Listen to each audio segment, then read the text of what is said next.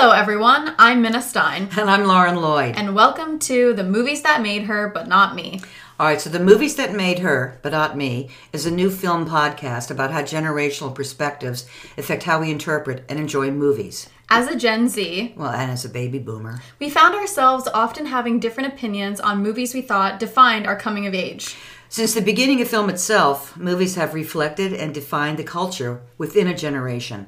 From the train pulling into the station in The Arrival of a Train, to depictions of the afterlife in Pixar's Soul, every movie has something to say about the time it's made in. But outside of the generation making and initially receiving the film, how is a film interpreted? And what can one generation learn from another through movies? Well, this is what we'll get into uh, with the movies that made her, but not me. Each episode, one of us will pick a movie that means something to us and to our generation.